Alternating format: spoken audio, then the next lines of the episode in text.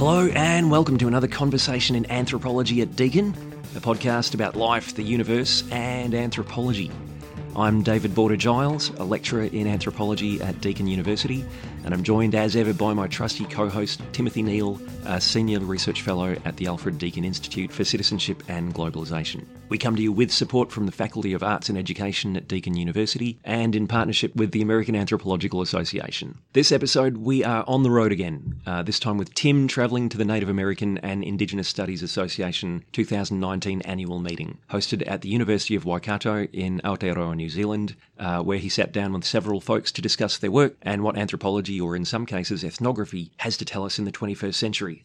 Yes, I was very happy to find myself uh, in the Waikato region on the lands of Tainui peoples, mixing and mingling with colleagues in Indigenous Studies. It was the largest ever conference held by the Native American and Indigenous Studies Association, or NAISA, with over 1,700 delegates from all over the globe. Daily, we were blessed with great kōrero, talks, waiata, karakia, kapahaka performances. It was awesome. That said, this NAISA meeting, like others I've attended before it, was not exactly teeming with self identified anthropologists. No. But there were quite a number of scholars who use ethnographic methods, write about anthropology, and draw upon and critique anthropology. So today's episode features two conversations. The first with geographer Heather Dorries and sociologist Robert Henry, and the second with anthropologist Willie Lempert.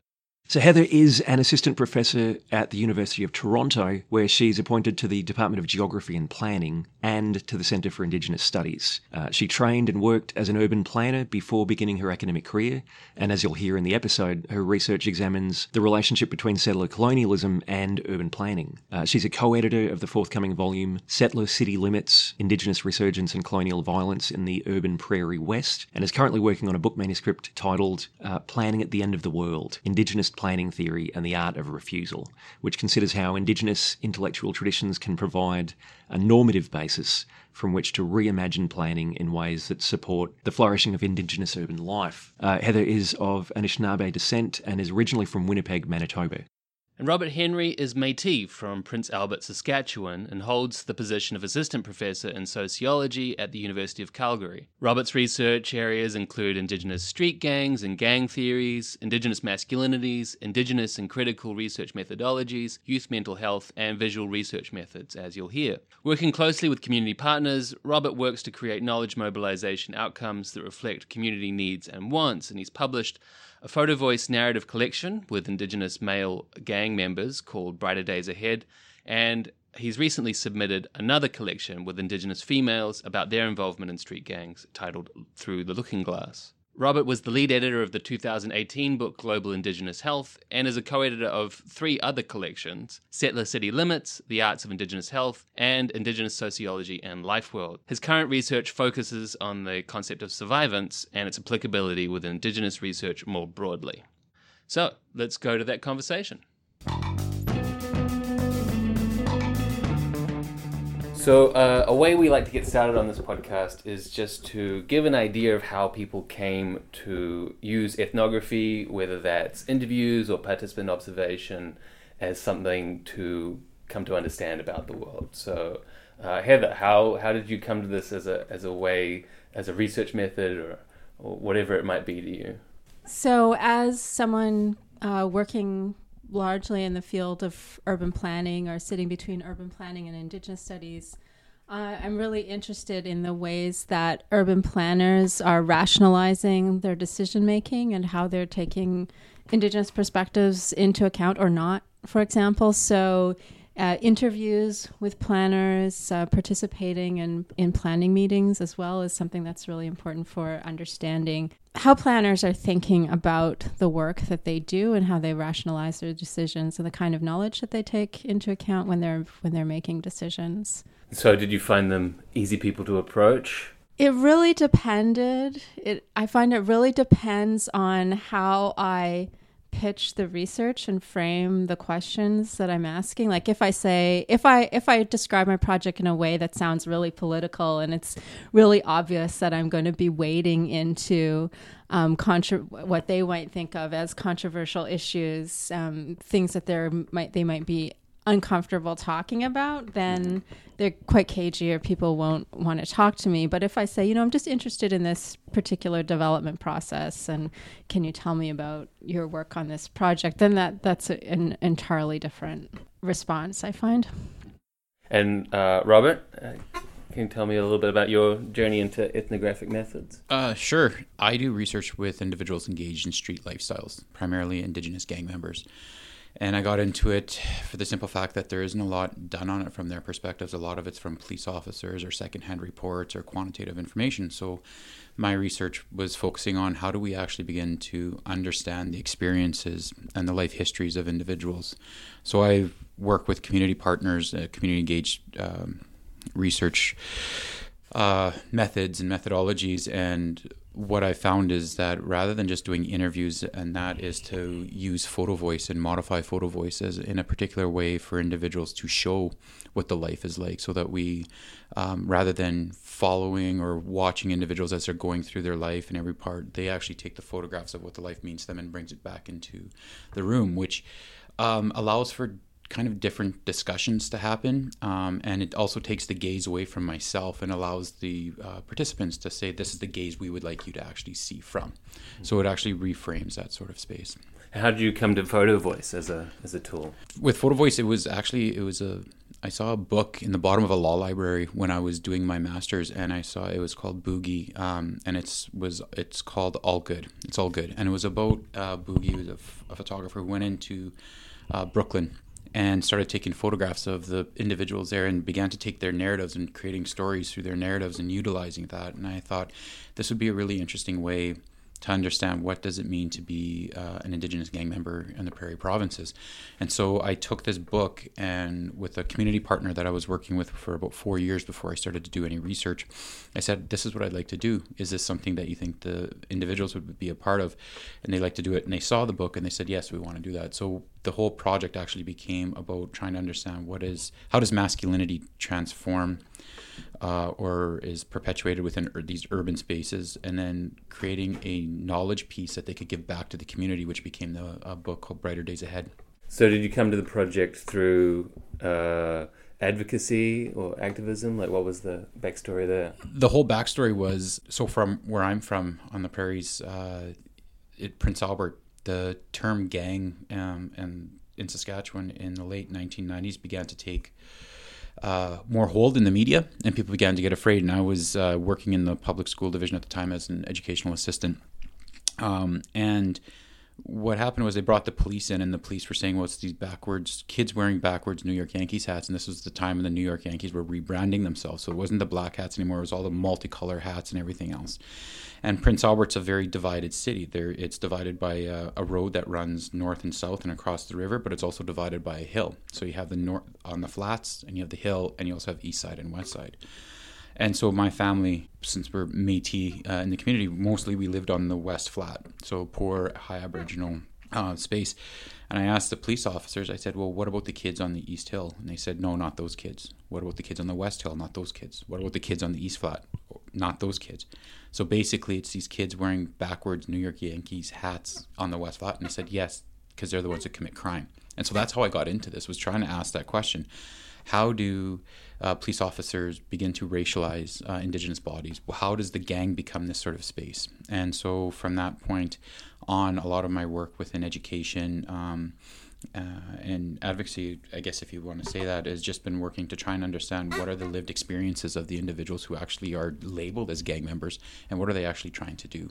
And Heather, what was your route into planning offices? Like, how did you, how did you end up there? One of the things that really stood out to me as an Indigenous student in an urban planning program is the fact that Indigenous histories um, were virtually erased from the planning education I received. So there was this uh, repetition of uh, understanding of land as terra nullius, right? It's there and open for development. Planners just need to decide what needs to be done with it.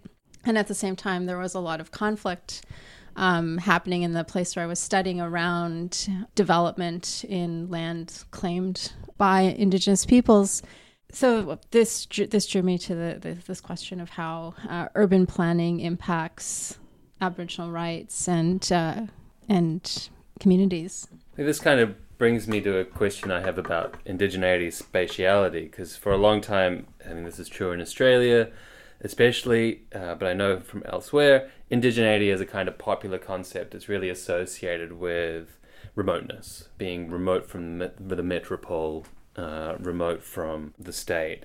Is and this seems consistent uh, with the kinds of contexts that you're writing about. So I was wondering for people who are kind of less familiar with this topic, where has that association, I guess, negative association between indigeneity and urban spaces, the kind that you work in, come from, in your view? And what are some of the kind of consequences of yeah, I mean certainly it's a it's a really prevalent assumption that cities are not indigenous spaces. And I think this is part of the strategy of colonialism, right? To get us to think of different types of space as not being indigenous, to think of all space as not being rightfully indigenous space. Um, in the Canadian context, if we look at, you know, virtually every city in Canada is built on the traditional territories of Indigenous people and in places that were of economic or continue to be of economic and cultural importance to indigenous communities. Uh, colonialism has created ways to keep indigenous peoples out of those territories, whether it's through the reserve system, which often created reserves in areas that were purposefully located away from cities, or through the pass system, which restricted the movement of indigenous peoples keeping them out of cities purposefully in order to maintain this idea of cities as a place of modernity, a place of progress, and um, not a not a space, uh, not a place for indigenous peoples but we've never really been out of the city. That's the other yeah. part too. Like when we look on the prairies, when we look at the Métis, like road allowance people, we were uh, like my family history is about living just on the outskirts of the city, building the city, and making sure that it was the progression was happening, but never being included as part of that and those histories and being removed. And when in, Indigenous people's bodies move into the cities, we see this actually happening in Canada. When we look at uh, statistics of crime rates, we see that the more as Indigenous peoples have moved into urban spaces, we see an increase in crime rates going across uh, the spaces, and this can be in a way is associated to the ways in which indigenous peoples are becoming too close and we need to remove them again. And we need to show the violence that they are uh, these violent spaces. Um, and so with the work that i do as well uh, one of the things is looking at the street gang yes, the violence that happens within street gangs and all that, and we will look at that, but also the ways in which street gangs, indigenous street gangs, are actually reclaiming urban space through tagging, through uh, their presence, mere presence of just walking up and down the, of the streets. Um, even though sometimes it's a negative space, it, they're also reclaiming it and saying this is our space and we are here um, moving forward.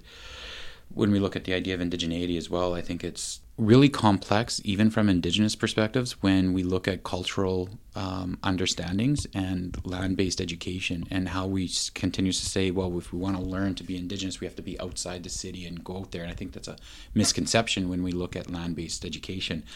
Um, but at the same time, we haven't really critiqued it from an indigenous perspective as well. The the cost of going out back onto land for on urban spaces, and even though that the majority of indigenous peoples live in um, in urban spaces now, over 60%, I believe it is in Canada. What is that cost of? We're telling individuals that you have to go back to the land in order to be indigenous, but yet mm. you've been living for three generations in the city itself, and if you're not quite, so we're creating these uh, complexities of indigeneity as well within this, within our own discussions, I believe. Are there ways in which indigeneity is, or indigenous peoples, I should say, are beginning to be recognized in urban spaces in places like Australia, we're starting to see more of this kind of official recognition, which comes with its own um, kind of uh, delimitations of who gets recognized and who doesn't. Are you starting to see that in, in, in anything in terms of architecture or official recognition? I think it's important to remember that, yeah, Indigenous peoples have always been in these areas, have always been in cities, have always um, made Indigenous space in cities in different ways, whether it's through community organizing and social organizations, whether it's through uh, different kinds of cultural or artistic practices. This has always been happening. Uh, I think you can probably see in a lot of cities, and at least in the Canadian context that I'm familiar with, a, a, a growth, a resurgence of this type of these types of practices. So, um, Indigenous placemaking through arts practices, I think, is becoming more and more visible. I think Indigenous people are, through some of these practices, becoming more visible. I don't think this has necessarily been met through by official forms of recognition uh, or you know participation in or being welcomed into decision making processes in the city. Like I agree with what Heather's saying there, um, and within Canada, what we see is this idea of reconciliation or talking or claiming and, and um, so before events at universities now, which are in urban spaces, is there's always a land recognition and, and, and doing that. But what's happened is that the idea of land recognition through the TRC has become almost a checkbox that universities have to do this, mm. but they're missing the intent and what this what it means to actually recognize the land that you're supposed to be in good partnership. You're supposed to be building relationships. But what universities are doing is they're just saying we could, we're doing the land recognition. We're on uh, Treaty 6 territory, homeland of the Metis. Thank you. Now let's get going and have no Indigenous voices or in, those spaces and make the decisions for Indigenous peoples in those territories at the same time. So it's almost this weird way of uh, recognizing indigeneity, but not allowing Indigenous thought to be in the same space. So we will recognize that and we'll absolve our guilt about pushing you out and doing all of that. But we're not actually going to allow to, you to be partnership because you're still not welcome to be in these spaces that we're trying to reclaim as our own. I kind of want to ask you, therefore, Bobby, uh, Robert. it's okay. I got lots of names. I, I kind of want to follow up by asking, therefore, about the cunning of recognition and, and uh, this, this idea that certain kinds of indigenous peoples get recognized in those processes, and those who might be pathologized or seen as uh, not, you know, not the kind that we want to be, uh, uh, that, that fit easily within those kinds of bounds, like people who are walking up and down the street, making their indigenous, you know, their indigenous presence. So, and I want to be careful here because this is going to get me, might get me into some trouble. I find that in urban spaces, the indigenous peoples who can reclaim to this traditional idea of culture and reclamation of it through the embodiment as they're moving forward. So through cultural artifacts or wearing specific things or, or partaking in certain ways this culturalization of indigeneity is very popular and it, it, allows for individuals to say this is a this is what a good indian looks like but individuals who don't follow that or indigenous people who don't follow those traditional sort of spaces and are more um, follow a different sort of space so if they're christians they don't are they aren't seen in the same space and they're moved away from it or we're missing the point that it's more than culture that when we're looking at urban spaces and we're looking at police and, and issues within uh, justice issues and health issues, race becomes racism becomes the number one factor that we're seeing in here. So even though, uh, like myself, being a white-skinned Indigenous person, I know that being in the city means something totally different. That I'm treated differently. Um, and I see this, we can kind of start seeing this happen where if you're not acting in the way that the settler gaze continues to say that this is what Indigenous looks like or is trying to be, then you're removed or you're not good enough and we need to go back and reculturalize this. And But within urban planning, we see buildings and, and uh, different ways in which space is being reclaimed and renamed in all of this. And I think Heather can talk about this far greater than I can but it it comes to being a ceremonial piece and then we totally forget about the importance of what that piece was trying to do and how it was trying to build relationships. And then we see a a building go up and then a name go to the building and it's a, everybody comes together. And then in 6 months we're not seeing any change in the relationship that's happening between indigenous peoples and the settlers that are in those spaces. Yeah, I guess just to expand on, on what I said before, I think you could find many examples where cities are increasingly interested in having some aspect of indigenous art integrated into development or be part of the um, streetscape. But this is often more of a form of uh, window dressing. It's not, uh, it, I think it's too often not then leading to um, the recognition or um, integration of indigenous political authority, for example, into decision making processes concerning urban development. Yeah, well, this uh, I guess urban planning is a boring for some uh, field, but uh, work like yours shows how it is a crucial political technique of settler governance and racialized governance. But for those who are kind of unfamiliar with this way of seeing, can you give people some some idea of how urban planning uh, is a form of racialized governance for Indigenous peoples in in, your, in the context in which you work? Yeah, it's interesting that you say that urban planning is boring. I, I say that just from teach trying to teach people about planning. well, bit. I think there is this perception, and including amongst planners, that it's not a political practice. That making decisions about how development should take place is really a, a technical question, right? You need to figure out what what the environment can bear, how how much parking space to account for, etc. Like it's seen as merely a technical practice when in fact it can have huge impacts on indigenous communities and aboriginal rights in the Canadian context.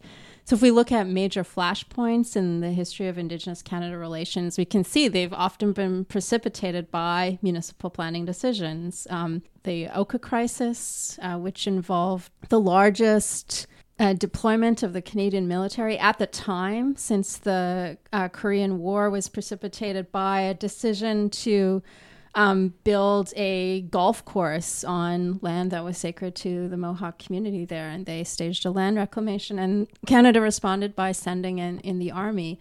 And there are other examples where, again, it's a, a minor, boring municipal planning decision precipitating major conflict over land and development.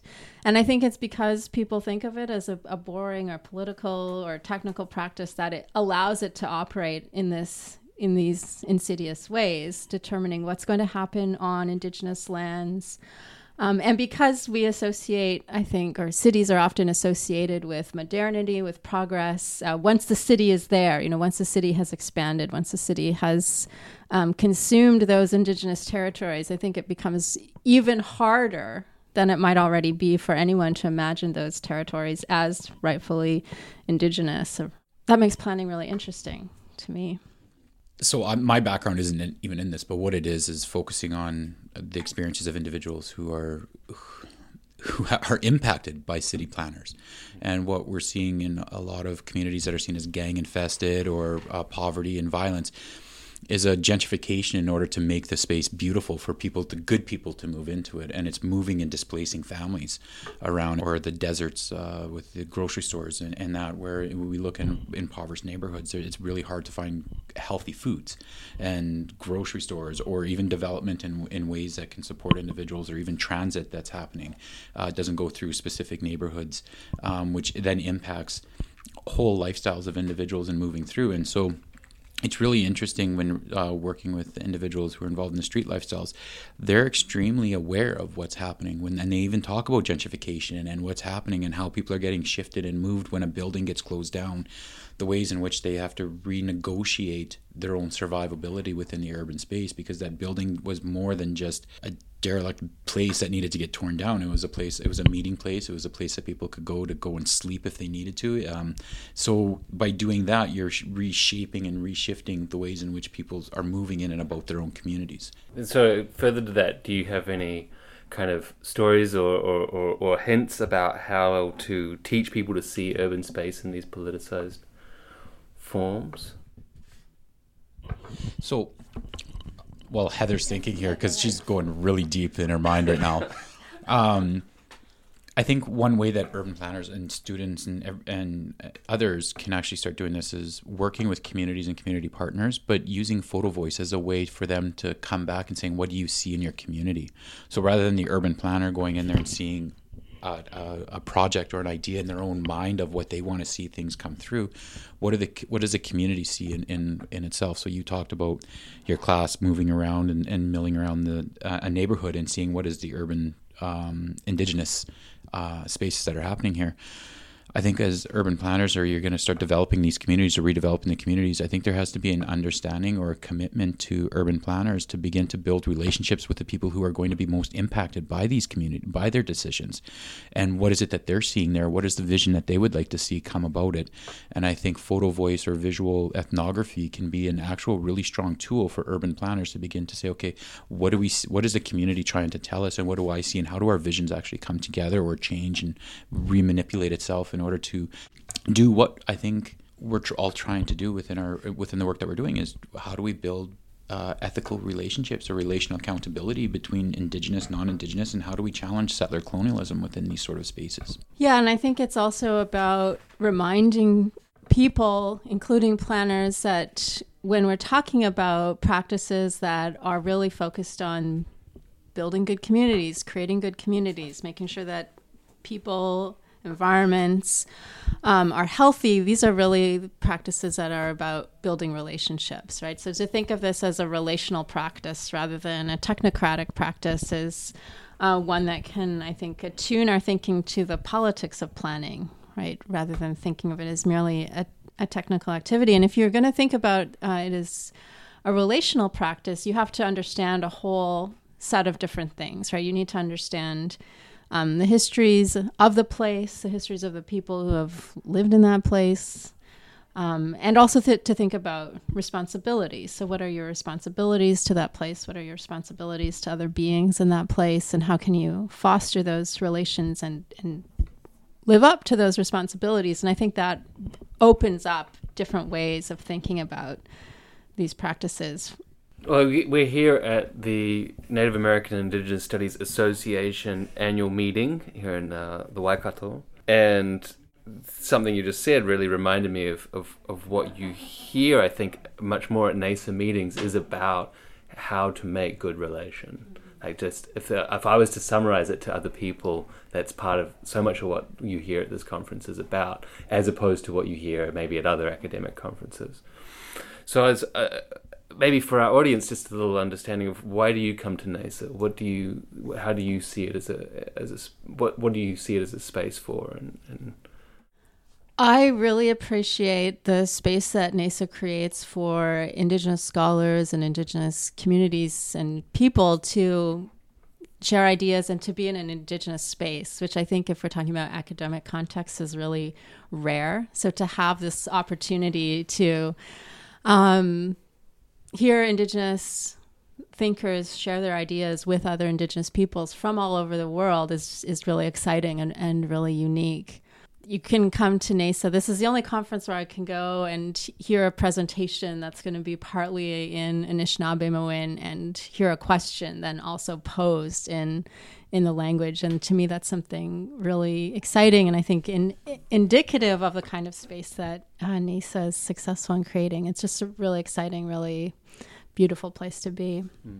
So I was forced to come here when I started my PhD, so it's a little bit different. But um, you were told you. I was told this go. is the conference you have to go to if you're going to be in Indigenous studies. So I started to show up, but the reality is is that it's the one conference that indigenous scholars and those who focus working with indigenous partners uh, can go and don't have to validate ourselves right off the bat in every single panel that we we belong here like we we this is who we are we don't have to worry about the idea of are we taking up space or why aren't we allowed to have certain spaces? Whereas most conferences you go to indigenous issues are always put on sub panels or they're always put over in somewhere else. Whereas this is just a it's a continuation where individuals can come together and talk and speak and we're not validating the importance of our research because it's already validated um, simply by being here and that's a huge thing especially for graduate students to begin to come into these spaces and seeing uh, and being able to work with senior scholars that they read about and see in their uh, they can go and be a part of without the keynotes that are happening. And I think that's one something that I really enjoy about NAISA is that it's the relationships that is the intention of it. It's always been about building relationships and building partnerships, uh, coming together. Um, again, I think from an academic point of view, it's it's the one space where Indigenous scholars don't have to fight to be validated for what we're trying to say. Mm. And it, we can actually go deeper into the rigor rather than trying to just defend why we need to be able to send it, say it. Yeah, it's good. I mean, I don't mean you to name names, but you are respectively from different disciplines, so you must go to disciplinary conferences of some kind. Uh, that those disciplines remain unnamed potentially. but what what your experience of those has always been alienating? Is it is it changing? Uh, do you feel disciplinary conferences are changing at all?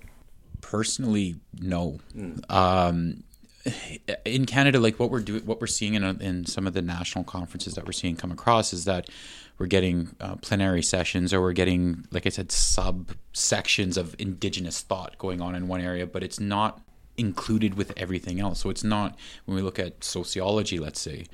Um, for for example. For example. Um, they'll have panels at the CSA, like they'll have panels specifically for Indigenous, and it'll be a panel of Indigenous scholars but we won't be able to be included with the other sociological scholars to actually critique the sociological theory and those things going on there because it's we're over here and it's different. It's not a part of the actual canon or our thinking unless we have to speak exactly what they want us to say.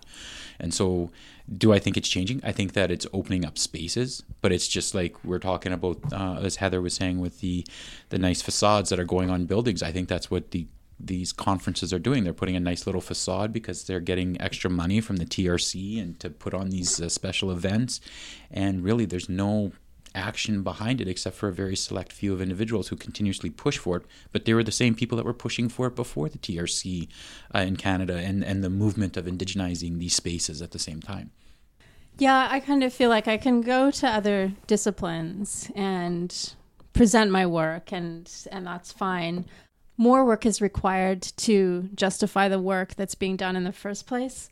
Um, and I think even when it is accepted, it will never be considered to be answering questions that are core to those disciplines, right? So you can do Indigenous geography or you can do Indigenous planning, but I don't think anyone will say yes. And by doing that, you are answering questions that are key to these disciplines, right? It's always going to, at least that's my impression, it's still going to be seen as peripheral to the preoccupations of those disciplines but it's not to say that it's not trying. It's just that I think in the academy we talk a really big game and that we want to critique everything else outside of the academy and saying they're not moving fast enough. But in reality, we're doing the exact same things, um, and we're too afraid at the academy to actually do that internalized gazing onto ourselves and saying, are we actually are we doing what we're actually saying, or are we just replicating what we're critiquing outside of it? Um, and as disciplines like that sociology, um, where is where is there any re, any where is the indigenous sociological thought that's coming through? Why is it that we have to search so hard to find theories? Why is it that the canon is based off of uh, the white men from a specific time frame, um, and we're not seeing black or indigenous scholars who are in sociology pushing it? And it's when we look at those spaces or those canons for teaching that it's always an ad hoc or it's always those those spaces outside, but never really a part of. So uh, I have a, just a couple of questions left. Uh, you have a forthcoming co-edited volume, Settler City Limits, Indigenous Resurgence and Colonial Violence in the Urban Prairie West. So where did this book come from for you? What's your what's your personal genealogy of where the drive to have to have a, collection that focused on the urban prairie west. I think the this geographical focus of the western parts of Canada and the United States comes from you know there's been several collections that have looked globally at settler colonialism uh, as a process that is at work at you know different parts of the globe and looking at urbanization as part of that process. But i think we thought that there was something important about looking more closely at one particular region. So rather than generalizing to the entire globe saying asking the question you know what's special about the West, right? This is a place that has where settler colonialism has been defined by really extreme forms of violence, but also there's been really incredible um, organizing and resistance by Indigenous communities in in that that region. And one of the things that allowed us to do was also to think beyond the city, right? Think of it be as think of cities as not simply a container, right, but as places that are embedded within larger territories and connected. But the very fact that there was a gap for this book to kind of intervene in suggests to me like this work wasn't being done a few decades ago.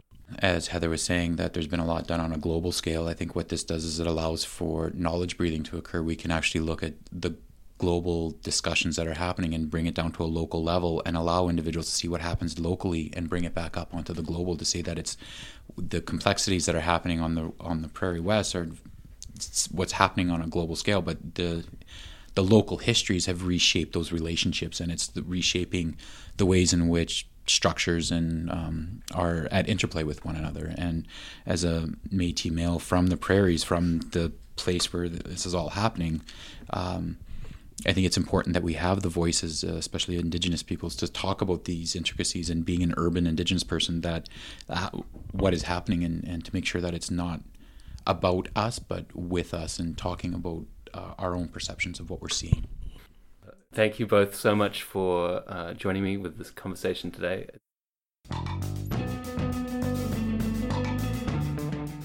So that was our conversation with Heather Dorries, an assistant professor at the University of Toronto, and Robert Henry, an assistant professor at the University of Calgary.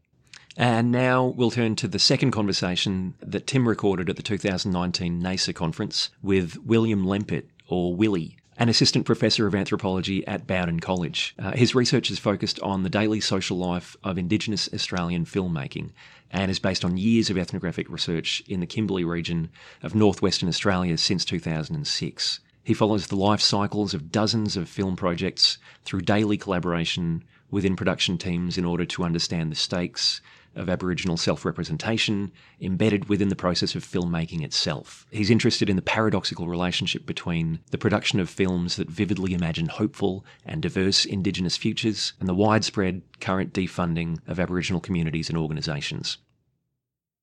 Uh, so, a place we like to start, usually tell us a little bit about how you've come to be an anthropologist. Yeah, thanks, Tim. Um, and thanks for having me on. It's something I think we'll get back to, but the question of being an anthropologist, it's such a different one if we were at the AAAs as being at NAISA, because um, anthropology comes up a lot, not always in a wholly positive way, but also not in a wholly negative way. It, it's a really interesting sort of space um, where people are thinking deeply about the discipline and how it connects to all the other histories of disciplines and indigenous studies as well.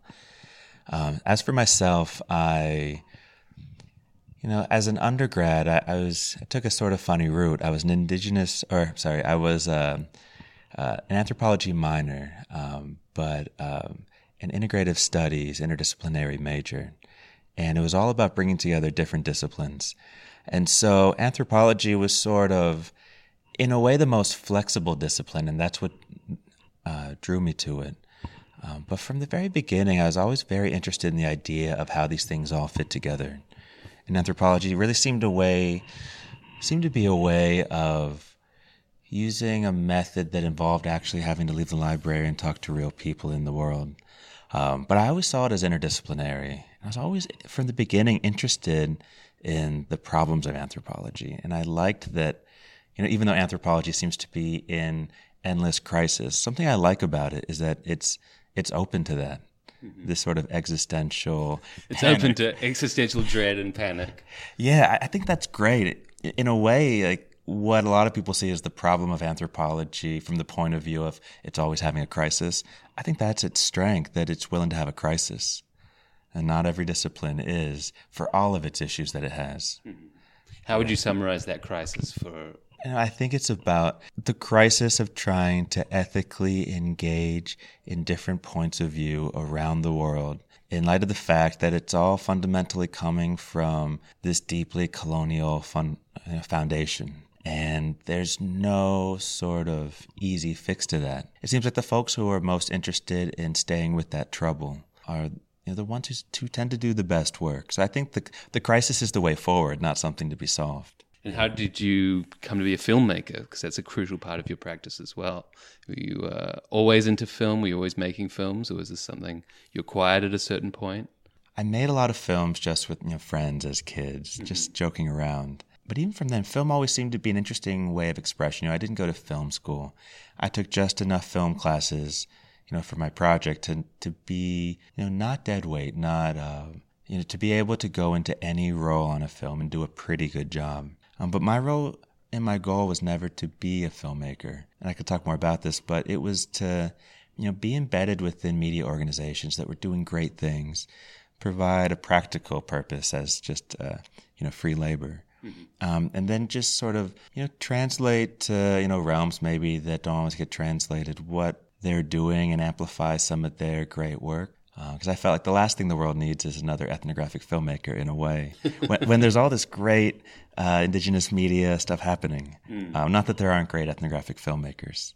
Yeah, for yeah. those who are unfamiliar, like the, the world of indigenous media production is is is, is huge and, and has a particular history in Australia as elsewhere, and we're seeing that at this conference. Like a lot of presentations include something that you know some video production or summarize that history for us, or, or summarize uh, what what's going on there, where indigenous media production has kind of come from uh, into these worlds. I mean, it's interesting from an Australian point of view because the very first you know these documented film projects were Spencer uh, going out with the original kind of silver, you know, film, and it didn't go well. It got hot. they were up north, and it lit on fire and melted. But you know, Margaret Mead, a lot of these early anthropologists, they, they made films, and Mead and Bateson would, would argue about what their purpose was. But over time, you know, film has kind of come and gone but more since you know the 50s 60s been there's been a lot of filmmaking as the technology has progressed but really since video in the 1980s that technology really changed the game.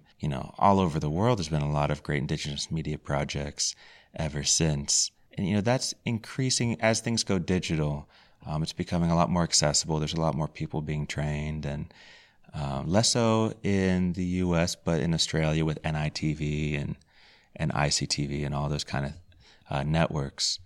Um, you know, there's just a really rich, robust, vivid world. And some of the things that I've been looking at are these new genre elements of indigenous media, such as science fiction, virtual reality, um, machinima, animation. Um, so it's really uh, expanding, uh, you know, increasingly in, in depth and breadth every year now. This brings us to the collection in cultural anthropology uh, last year, uh, Indigenous Media Futures. And I really want to talk about this because it's just so fascinating. Indigenous peoples, as we hear at this conference, it's, it's just so abundantly obvious, so often put in the past tense, right? And we see a lot of media projects, often by non Indigenous people, who want to talk about an Indigenous past. Tell us about some Indigenous media futures and why they're exciting to you when you know when I was doing my master's degree at the University of Denver, I worked with some native film festivals in Denver and New York City, and what were coming out um, around that time, you know, about ten years ago, were science fiction shorts, and they just, just you know they presented these radically different dystopian, for lack of a better word, sort of utopian uh, futures and you know extraterrestrial encounters. And so it got me interested in that. And uh, long story short, uh, Grace Dillon has this great book called Walking the Clouds, uh, where she sort of coins and engages indigenous futurisms as an idea. And folks like Danika Medak-Saltzman have written about it. Um, but it's really thinking about this idea of, you know, the, the way in which indigenous peoples have been um, dispossessed, dispossessed of a lot of things like land, but also futurity itself um, through the settler colonial project and the way in which people are claiming futures um, through media and a variety of other ways. Um, and, you know, one of the most powerful things that Grace Dillon writes about in her book is that from a certain point of view, um, the native apocalypse for some communities already happened. So if you think about things a little bit differently along those lines, things start to look very differently. Um, they, they, start to look different, and oddly, in a hopeful sense, um, around the sort of post-apocalyptic way forward, rather than dystopian ending. Mm. Um, so that collection is really about a, different points of view on taking the future seriously, not as a sort of ontological category about radical difference, um, but as a sort of politically uh, charged way of thinking about, uh, um, you know, visioning things to come that have everything to do with policy, um, you know, environmental issues, um, and you know, presenting, you know, hope, which is really desire projected into the future um, but hope in a sort of gritty, serious way. So, can you uh, any any samples you'd like to recommend to the audience for? Examples of these like generative this generative hope? Yeah. Um, I'm not asking you to pick favorites because that'd be a terrible thing to do, but you know, th- there's so many good ones. Um, a sort of very brief way that you know that I've discussed talking about the, these futures is you're thinking of utopian futures only because that's the sort of Western sci-fi genre. There's a great film uh, by Nanobah Becker called The Sixth World. Um, it's available online streaming. Folks should look it up. Without spoiling anything, it's about the Navajo Nation's key role in going to Mars. Um, there's a great dystopian sort of short film. It's called File Under Miscellaneous by Jeff Barnaby. And it's a sort of 1984 Blade Runner parable about what might happen in one person's sort of autobiography. Uh, there's a great, very short film called The Visit about is by Lisa Jackson about an alien encounter that's specifically non-colonial. It's a two minute animation or three minutes. And the other one I'll just mention is Lisa Jackson's more recent film called Biidaaban First Light. It's this incredibly immersive virtual reality project that takes place in downtown Toronto. You know, there's so many things it's hard to even, um, like like you say, uh, pick examples. Well, your own uh, film work, do you see that as part of this futurisms, or is it more about the present? Uh, knowing your work a little, it, it does seem more kind of present located for the moment.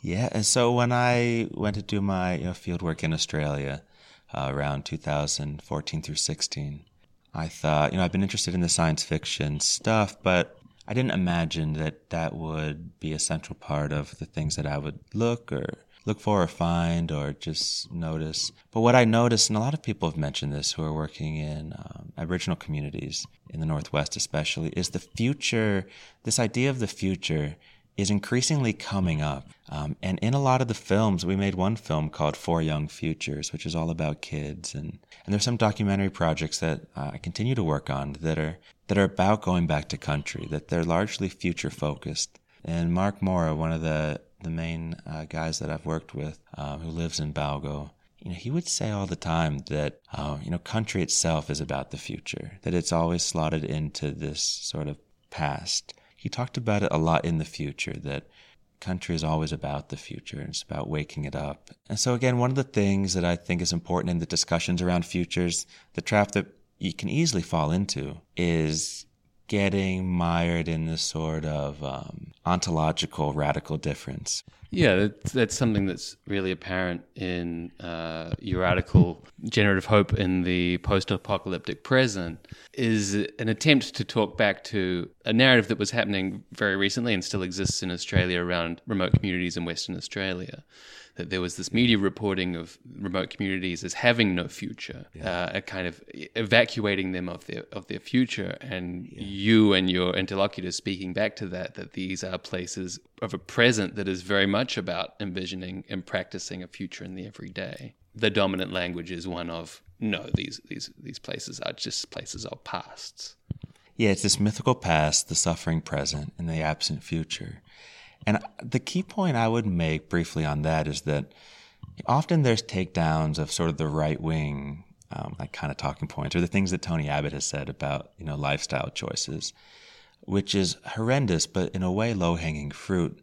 Uh, something that I've been thinking a lot about is you know the problem of left wing politics in settler states, um, where the issue is it's also largely futureless. So, say the NT or the Northern Territory, you know, policies. Often, what sort of left wing politics around you know indigenous people and you know in Australia specifically is a more humanistic assimilation based on sympathy and empathy for kids or the you know closing the gap around health measures. A lot of the left wing politics are much more humanistic kind of assimilatory program. I, I mean, boiling down to just the simple fact that if people imagine that, you know, for example, Aboriginal Australian communities have no future, then regardless of how sympathetic they might be, they'll behave and vote and pass policies as though that's true. I feel like we missed a step, which is how did you come to find yourself in a place like Balgo when you are, you know,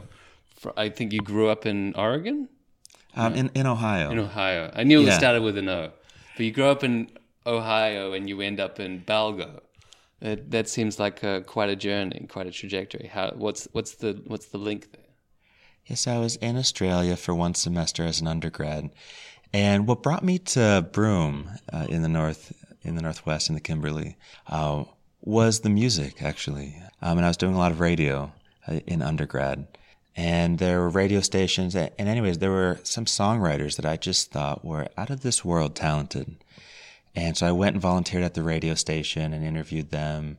They uh, they needed volunteers, and so I got to know folks in Broome at media organizations called Goolarri and PAKAM. And you know, I was there for you know several weeks. And then later on, when I went back to do my PhD, I, I was fortunate enough in my program that I was able to go for a couple different U.S. summers, you know, dry season in Australia, you know, sort of June, July, August and just slowly see if people were interested in the project. And I was fortunate to have the space to very slowly de- sort of co-develop a project. You know, tried as much as possible to make it so the thing that would be most useful for them was at the heart of what I did and what the project was about, which ended up being following the social life of media, which you know, sort of draws out of materiality studies and anthropology of following the social life of stuff mm-hmm. and a lot of the indigenous media literature. But at a more pragmatic level, it was a way of being able to say yes and to follow all the things that the media organization wanted me to do as volunteering, whatever it was, you know, getting firewood, um, changing tires, whatever it was, that was the project. And so then I was able to spend a couple years doing fieldwork there and got involved in sort of dozens of the the mostly film projects people were working on. So here at NAISA, you were on a incredible panel, if I might say uh, so, as an audience member with uh, David Shorter and Kim Tallbear about an experience that the three of you, uh, amongst others, had with the SETI adjacent world of science. So the search for extraterrestrial intelligence, um, I guess, community uh, out there in the world, where you were approached with a question about what would you most want SETI scientists to know about contacting aliens. I don't know what's the best way into this except to ask, I mean, what was your first impression when this came up that you could have a chance to talk to the world of SETI? It's a great question. And I'll just quickly mention that uh, Sonia Adelaide was on that with us, and Claire Webb and Michael Oman-Reagan were sort of the drivers of this this desire to reach out to humanities and social science folks. we, we send out the signal as, a, as to extraterrestrial life into the humanities. That's it. Um, which is a, a, good metaphor. But you know, we talked a lot about you know the the problem of listening, not just interstellar, um, at an interstellar level, but across a table between two humans. Mm-hmm. Is sometimes you're worlds apart. Um, but yeah, when you get an email asking if you want to be part of writing a working paper to potentially have an impact on how you make some sort of first contact with extraterrestrials, you know, it piques your interest. What's this all about? Yeah. And, you know, a, a, lot of movies like Contact and Arrival pop into your head. And sort of like the crisis of anthropology that we talked about earlier, is, is a good example of a whole experience where the sort of problem of it all, the crisis of it all, what was what is what made it interesting. And so, long story short, we all chatted online, tried to think deeply about what we would have to offer. Uh, and then we were there. They were there virtually. I happened to be in Berkeley, so I was there in person. And we presented them our working paper, hit some of the key highlighted points, and things that would be so obvious at NAISA and to a large extent, you know, anthropology conferences um, but especially NAISA, things that would be that would go without saying were so radical that they couldn't really be heard. Mm-hmm. Can you give an example of like what couldn't be heard? One example, we would you know we try to put things in a sort of um, you know the language that people were, were there, and I have to say that they were you know, it's credit to them that they, you know, wanted to listen, yeah. or you know, it, okay. in in a way, um, to what we had to say. But you know, you just sometimes cross wires, and um, I mean, we brought up the point about the lack of sort of an ethics or mission statement, and, but but one example is, you know, in a data-driven model, you look at the history of Western contact with other societies, and it's hard to think of if there's a single example of it going well, it would be the exception that proved the rule. It's approximately 100% gone haywire and just tragically and immorally and criminally. So we, we just tried to bring up the possibility that it might not go well. And I think because they've been working so hard for so many years to try to do something that was not even good for their careers, they really believed in, that that was for the good of humanity. I think it kind of felt like, you know, hey, we're we're trying to have a productive conversation. This feels like it's undermining our entire thing that we're doing and but we were just trying to make the point that, you know, hey, there's there's a history to all this stuff. Mm-hmm. There, there's there's a pattern to it. Not that you would or could or should stop even because, you know, of course, this is a working group, but that it would be worth just sitting with this question, just sitting with that trouble a little while. One of the things that really struck me about what you were talking about was that codified within the search for extraterrestrial intelligence are these extremely colonial versions of what intelligence is, yeah. what civilization is, which is that there are type 1 and type 2 civilizations, and they go yeah. through this thing called the Great Filter, which yeah. is an amazing concept. And it's type 3 civilizations which might be capable of the kinds of radio transmission that we recognize as intelligence or signs of a certain kind of complexity. This, uh, yeah, as you're saying, this rings like alarm bells uh, for us, but yeah, it's not necessarily. I think we can we can mistake things that we think are as as critical humanists are ubiquitous are actually quite obscure in the scientific community. So, how to cultivate those conversations? I guess this isn't a good example of successful collaboration in a way. I mean, you're so right. I mean, it remains to be seen what will come out of this. But I mean, that's right. The the typologies put off into outer space, you know, are, are presented as so matter of fact, but they really parallel in so many ways the hu- cultural evolutionary race science stuff of you know it's not that long ago you know a century or two when this stuff was really dominant. And one thing that we talked about is no indigenous society would be seen as having gone through the great filter because the only mark of intelligence that they're focused on for what they would say is pragmatic reasons is can you shoot a radio beam or laser into space and, and contact other folks and and the desire to expand and conquer and travel outward and seek seek contact is baked into the idea of what intelligence is. You know, it led to interesting discussions, and it, you know, comes back to you know we talked about you know I did this you know a few episodes of um, this outer space anthropology discussions, and just one of the things I would say about um, what's really interesting about this futurism discussion more broadly in anthropology and the outer space anthropologists, people like David Valentine, Deborah Battaglia, Valerie Olson, and then Michael Oman Reagan, Taylor, Genovese. A lot of people is that, um, oh, Lisa Messeri, great book, Placing Outer Space. When you take things off of Earth, you can kind of look back and see Earth for the more clearly than you could. And it's like that old um, little Gidding poem, you know, mm-hmm. to to go out or something like that, and then come back through the unencumbered gate and see see your home for the first time. There's something about going off Earth where you know you just see that you know Elon Musk, all these billionaires, that colonial language alive and well. They love it. Mm. Frontier colony settlement, and so I think it's not just a fringe, weird kind of esoteric part of anthropology, but it actually clarifies a lot of things by you know, to you know, to quote that old school anthro truism, you know, to make the familiar strange. Making the strange familiar yeah. can be pretty dodgy, but yeah. making the familiar strange is often really useful. And I think the futurisms, outer space, you know, like the SETI project, it does a good job of of that. Yeah, this is something uh, that again came up uh, in the panel was the ways in which some you know, media products uh, like Star Trek, other kinds of forms of popular culture, I guess another one would be Black Panther, have actually been incredibly generative for reappropriation and reuse for quite different kinds of imaginaries. It's not really a question, and I don't want to in- incur the wrath of Trekkies uh, who, who may well be amongst our listeners.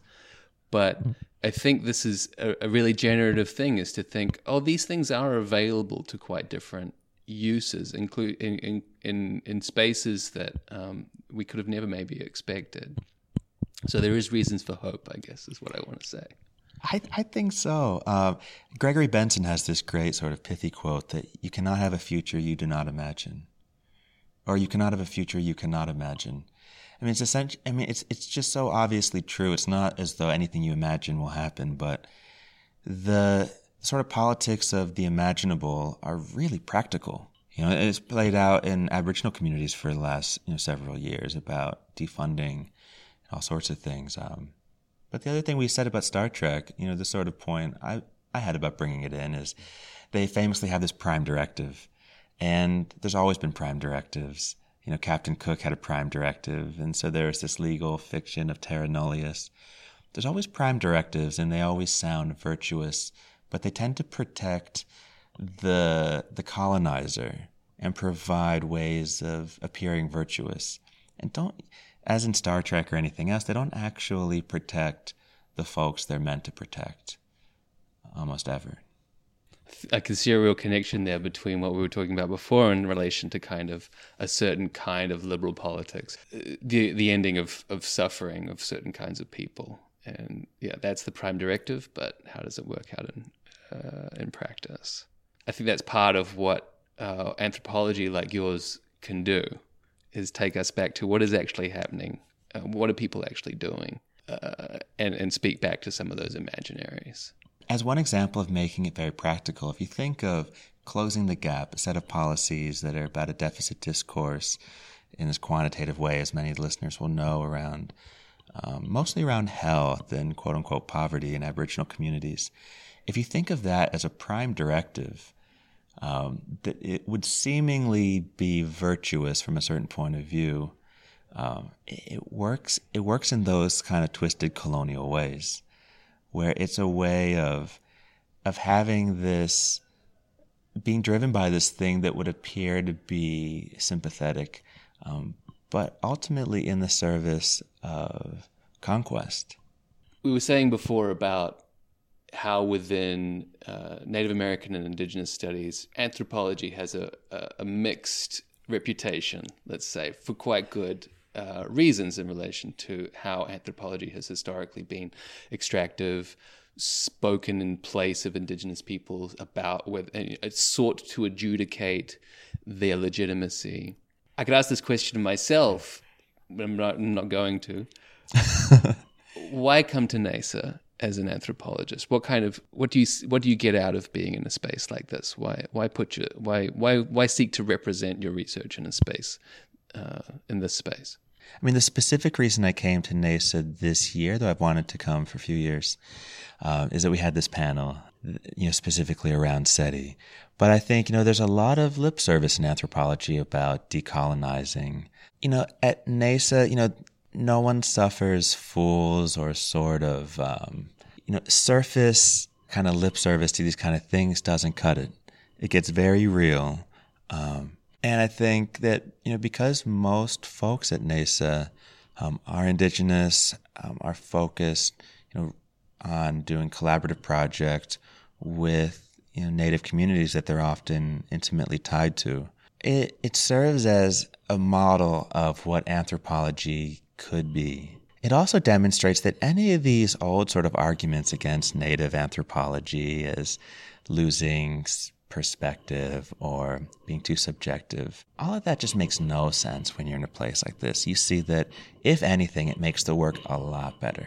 Yeah, I mean, I think it also makes you ask these hard questions, right? Because, you know, when you go to the AAAs, it's hard. We talk about the, the limits of the imaginable. Um, it's hard to imagine what's the purpose of anthropology because um, anthropology is soaked through everything. But when you're at something like NAISA, you, you just think, you know, what is the role? It makes you ask deeper questions about your position and what you're doing. And I think, in light of the the real histories around disciplines, people are so, uh, you know, patient and charitable, and take you as a person and want to, you know, find constructive ways forward. It, it can only, by attending these things and thinking with and through, you know, indigenous run and organized events, it can only make anthropology a lot stronger. To go back to the first thing we talked about, anthropology's willingness to sort of look in the mirror and experience the crisis of paradox in its fundamental nature is its strength. And so we should lean into it. Well, on that note, I think it's a great place for us to wrap up our conversation. Willie, thank you so much for joining me. Thanks, Tim. It's been a pleasure.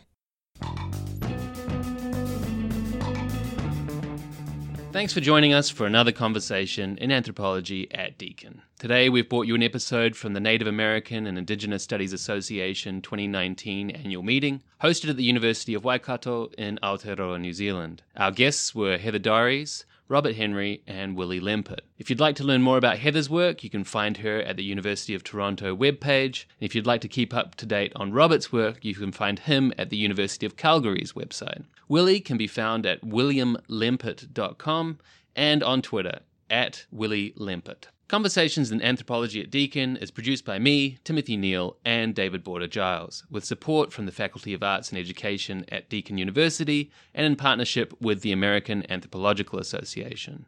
If you'd like to get in touch with us about the show, you can find us on Twitter. I'm at TD Neale, and David is at DH Boarder Giles. And if you enjoyed this episode, think about giving us a review on iTunes or elsewhere.